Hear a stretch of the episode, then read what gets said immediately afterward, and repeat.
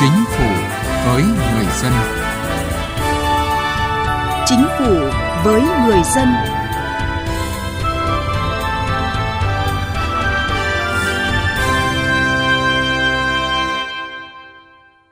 Thưa quý vị và các bạn, Năm 2021, nước ta xếp thứ 44 về chỉ số đổi mới sáng tạo toàn cầu. Hệ sinh thái khởi nghiệp Việt Nam xếp hạng 59 trong số 100 quốc gia.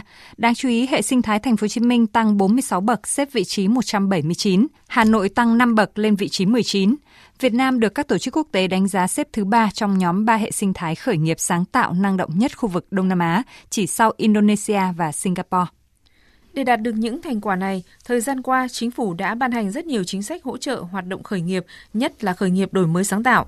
Điều này thể hiện quyết tâm của Đảng, Nhà nước và chính phủ trong việc tạo dựng môi trường thuận lợi cho các doanh nghiệp khởi nghiệp phát triển và vươn ra quốc tế. Chương trình Chính phủ với người dân hôm nay, chúng tôi đề cập vấn đề này. Mời quý vị và các bạn cùng theo dõi.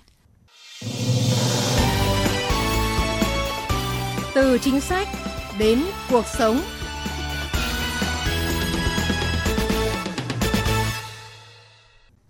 Thưa quý vị và các bạn, trong những năm gần đây, làn sóng khởi nghiệp đã và đang phát triển mạnh mẽ trong cộng đồng doanh nghiệp và thế hệ trẻ Việt Nam.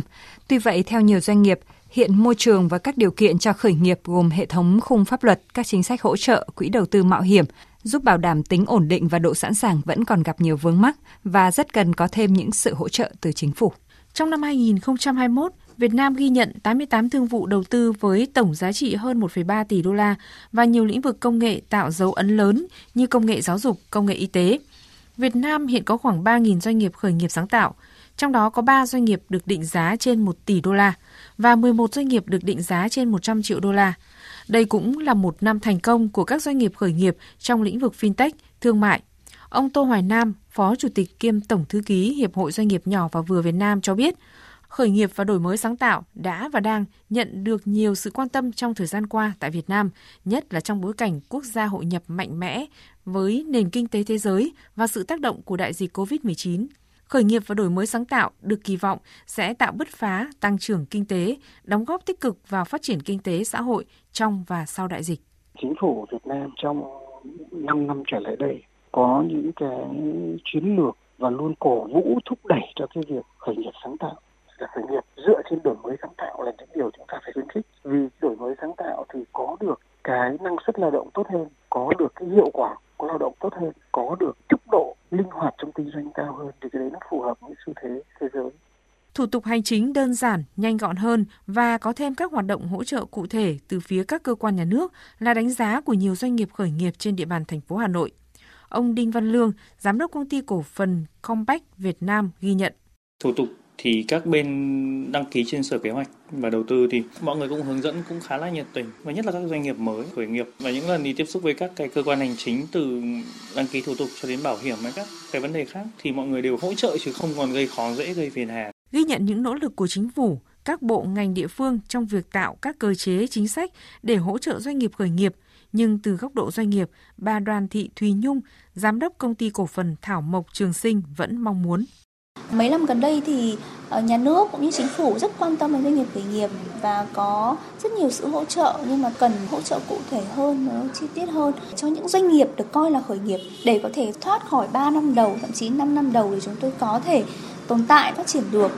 Còn ông Mạc Quốc Anh, Phó Chủ tịch Hiệp hội các doanh nghiệp nhỏ và vừa thành phố Hà Nội đề xuất chúng ta cải cách mạnh mẽ nhất vẫn là các cái điều kiện về mặt kinh doanh. Bởi vì các cái quy mô của các doanh nghiệp khởi nghiệp thì nó còn nhỏ. Nên các cái điều kiện đó thì chúng ta nghĩ là đối với doanh nghiệp nhỏ và vừa, nếu có 10 điều kiện thì doanh nghiệp khởi nghiệp chỉ chắc chỉ có 3 điều kiện thôi. Để làm sao họ có đủ khả năng để hoàn thiện các thủ tục hành chính, nhưng vẫn đảm bảo yếu tố về mặt quy định, về mặt pháp luật, để họ cảm thấy rằng là họ không bị lạc lõng. Chúng ta hiện nay đang có cái hệ sinh thái để giúp cho các doanh nghiệp khởi nghiệp có cái môi trường để hoạt động. Nhưng nên có một hệ sinh thái kết nối Ờ, hệ sinh thái làm các thủ tục hành chính để làm sao khi các cái doanh nghiệp khởi nghiệp tham gia vào các hoạt động thủ tục hành chính được giải quyết một cách nhanh chóng tạo mọi điều kiện thuận lợi Vâng, cần có chính sách đặc thù cho doanh nghiệp khởi nghiệp bởi doanh nghiệp khởi nghiệp được ví như đứa trẻ sơ sinh nên cần được chăm sóc, hỗ trợ và tạo thuận lợi bằng những cơ chế riêng. Đó là ý kiến đề xuất của không ít doanh nghiệp trong quá trình khởi nghiệp.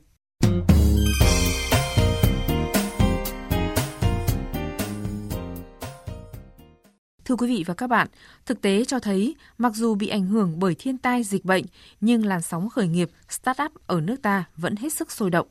Vấn đề đặt ra là cần kéo gần khoảng cách giữa khát vọng với hành động, tức là cần nhiều hơn sự hỗ trợ của thể chế, chính sách để tiến gần hơn tới việc hiện thực hóa ước mơ của những người khởi nghiệp trẻ.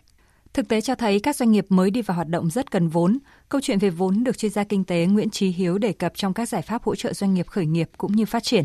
Ông Nguyễn Trí Hiếu cho rằng chính phủ cần có chính sách tạo điều kiện cho các doanh nghiệp có thể tiếp cận được với nguồn vốn vay, đặc biệt là giai đoạn đầu hoạt động của doanh nghiệp. Thậm chí chính phủ còn có thể chấp nhận rủi ro với tỷ lệ nhất định để hỗ trợ cho những dự án thành công. Chúng ta cần phải có những cái chính sách tài khóa, những sách tiền tệ, trong đó có việc tiếp tục hạ lãi suất doanh nghiệp không những là chỉ cần vốn lưu động, tức là cái vốn làm sao mà vay được ngân hàng, rồi mua hàng hóa, rồi sản xuất hàng hóa, rồi từ đó bán cho khách hàng, thu được tiền về và dùng cái đồng tiền quay vòng đó để trả vốn vay của các ngân hàng. Thế nhưng mà ngoài cái vốn lưu động ra, các doanh nghiệp cần có cái vốn dài hạn để mà mua trang thiết bị, để mà đầu tư, để mà xây dựng hạ tầng cơ sở, thì cái nguồn vốn chung và dài hạn đó hiện tại trên cái thị trường vốn còn rất là yếu, rất là mỏng.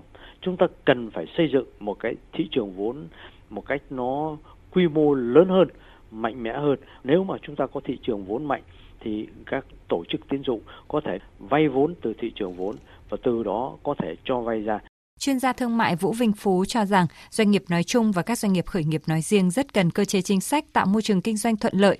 Tuy nhiên, việc triển khai thực hiện cơ chế chính sách này trong thực tế còn quan trọng hơn rất nhiều. Xu hướng về startup khởi nghiệp ấy thì rất là mạnh mẽ.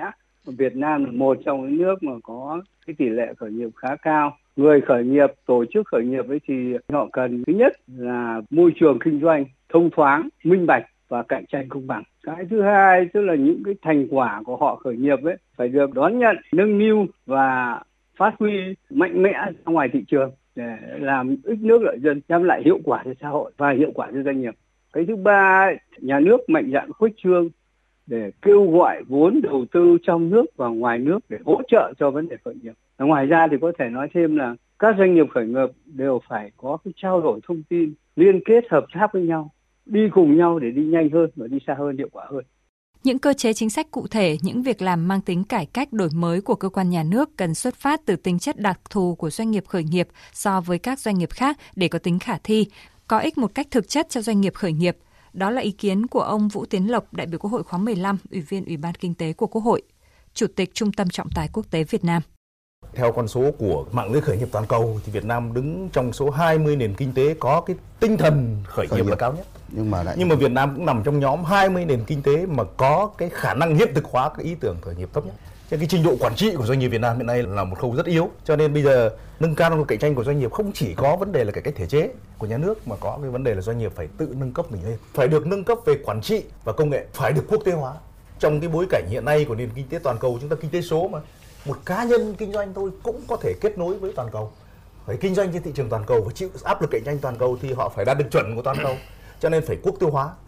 Với sự phát triển mạnh mẽ của hệ sinh thái khởi nghiệp đổi mới sáng tạo, Việt Nam hoàn toàn có thể tin tưởng vào một năm 2022 với sự bùng nổ hơn nữa phong trào khởi nghiệp quốc gia, đồng thời hy vọng chính phủ kiến tạo hành động vì doanh nghiệp sẽ tiếp tục phát huy và giải quyết dứt điểm những vướng mắc còn tồn tại trong môi trường kinh doanh.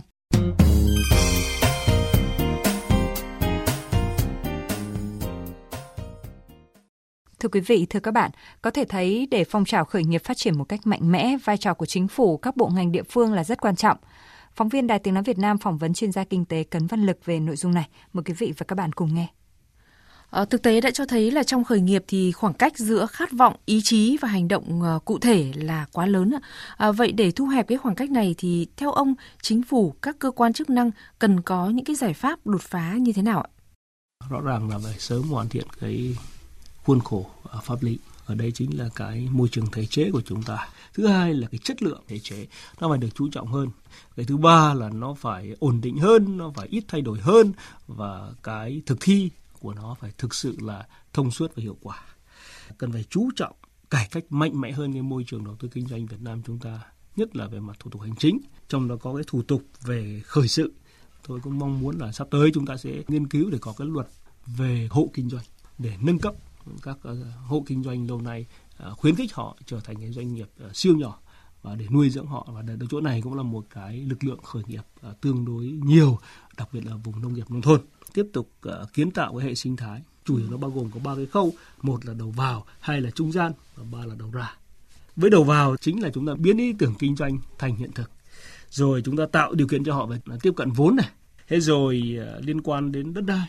Đấy. vấn đề về thuế má cái nữa là đầu khâu trung gian thì cần phải hỗ trợ họ về cái kết nối giữa doanh nghiệp khởi nghiệp với những cái doanh nghiệp khác còn cái cuối cùng là dứt khoát phải hỗ trợ họ về cái yếu tố đầu ra đầu ra ừ. đây thì chủ yếu là hỗ trợ cho họ tìm thị trường ừ. thậm chí là bao tiêu sản phẩm cho họ nếu như nó là những cái mà chúng ta muốn nuôi dưỡng ví dụ liên quan đến công nghệ thông tin liên quan đến đổi mới sáng tạo liên quan đến uh, gọi là công nghệ 4.0 thì thậm chí chúng ta là nuôi dưỡng họ sẵn sàng bao tiêu ừ. những cái đầu ra đó cái ý uh, cuối cùng tôi cho rằng là cũng cần phải đa dạng hóa và thực thi tốt những cái nguồn lực hỗ trợ cho cái khối doanh nghiệp này với việc hội nhập ngày càng sâu rộng thì nước ta đã và đang nhận được cái sự quan tâm và đầu tư từ các doanh nghiệp trên khắp thế giới. Trong bối cảnh như vậy thì hoạt động khởi nghiệp cần lưu ý những vấn đề gì thưa ông?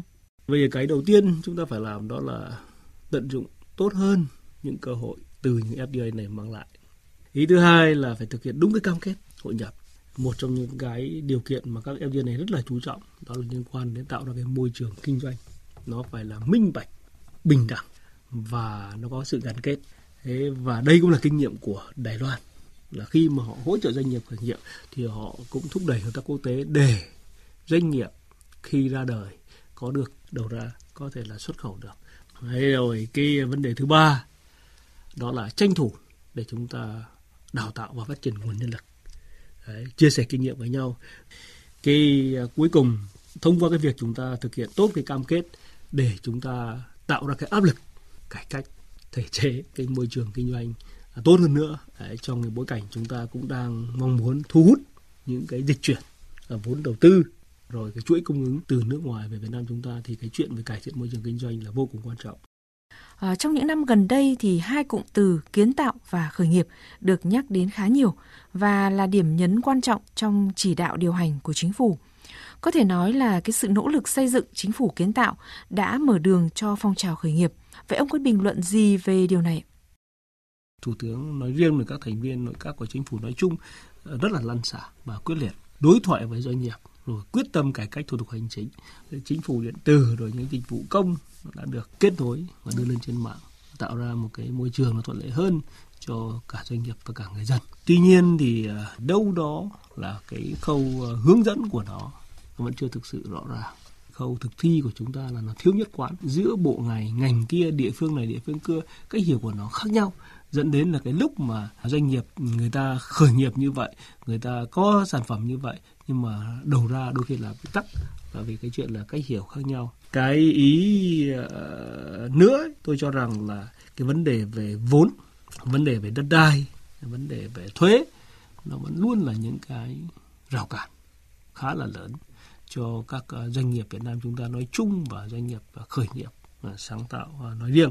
À, vấn đề cuối cùng à, tôi nghĩ rằng cái khâu mà thương mại hóa thậm chí là bao tiêu sản phẩm dịch vụ cho họ cũng rất là quan trọng và đặc biệt là giúp họ liên quan đến đào tạo liên quan đến chuẩn hóa về cái quản trị doanh nghiệp và ngoài ra thì tôi cũng rất là mong muốn chúng ta cũng cần phải nâng tầm và nâng cao năng lực hơn nữa của các hiệp hội. Vâng, xin trân trọng cảm ơn ông. Chương trình Chính phủ với người dân xin kết thúc ở đây. Cảm ơn quý vị và các bạn đã quan tâm theo dõi.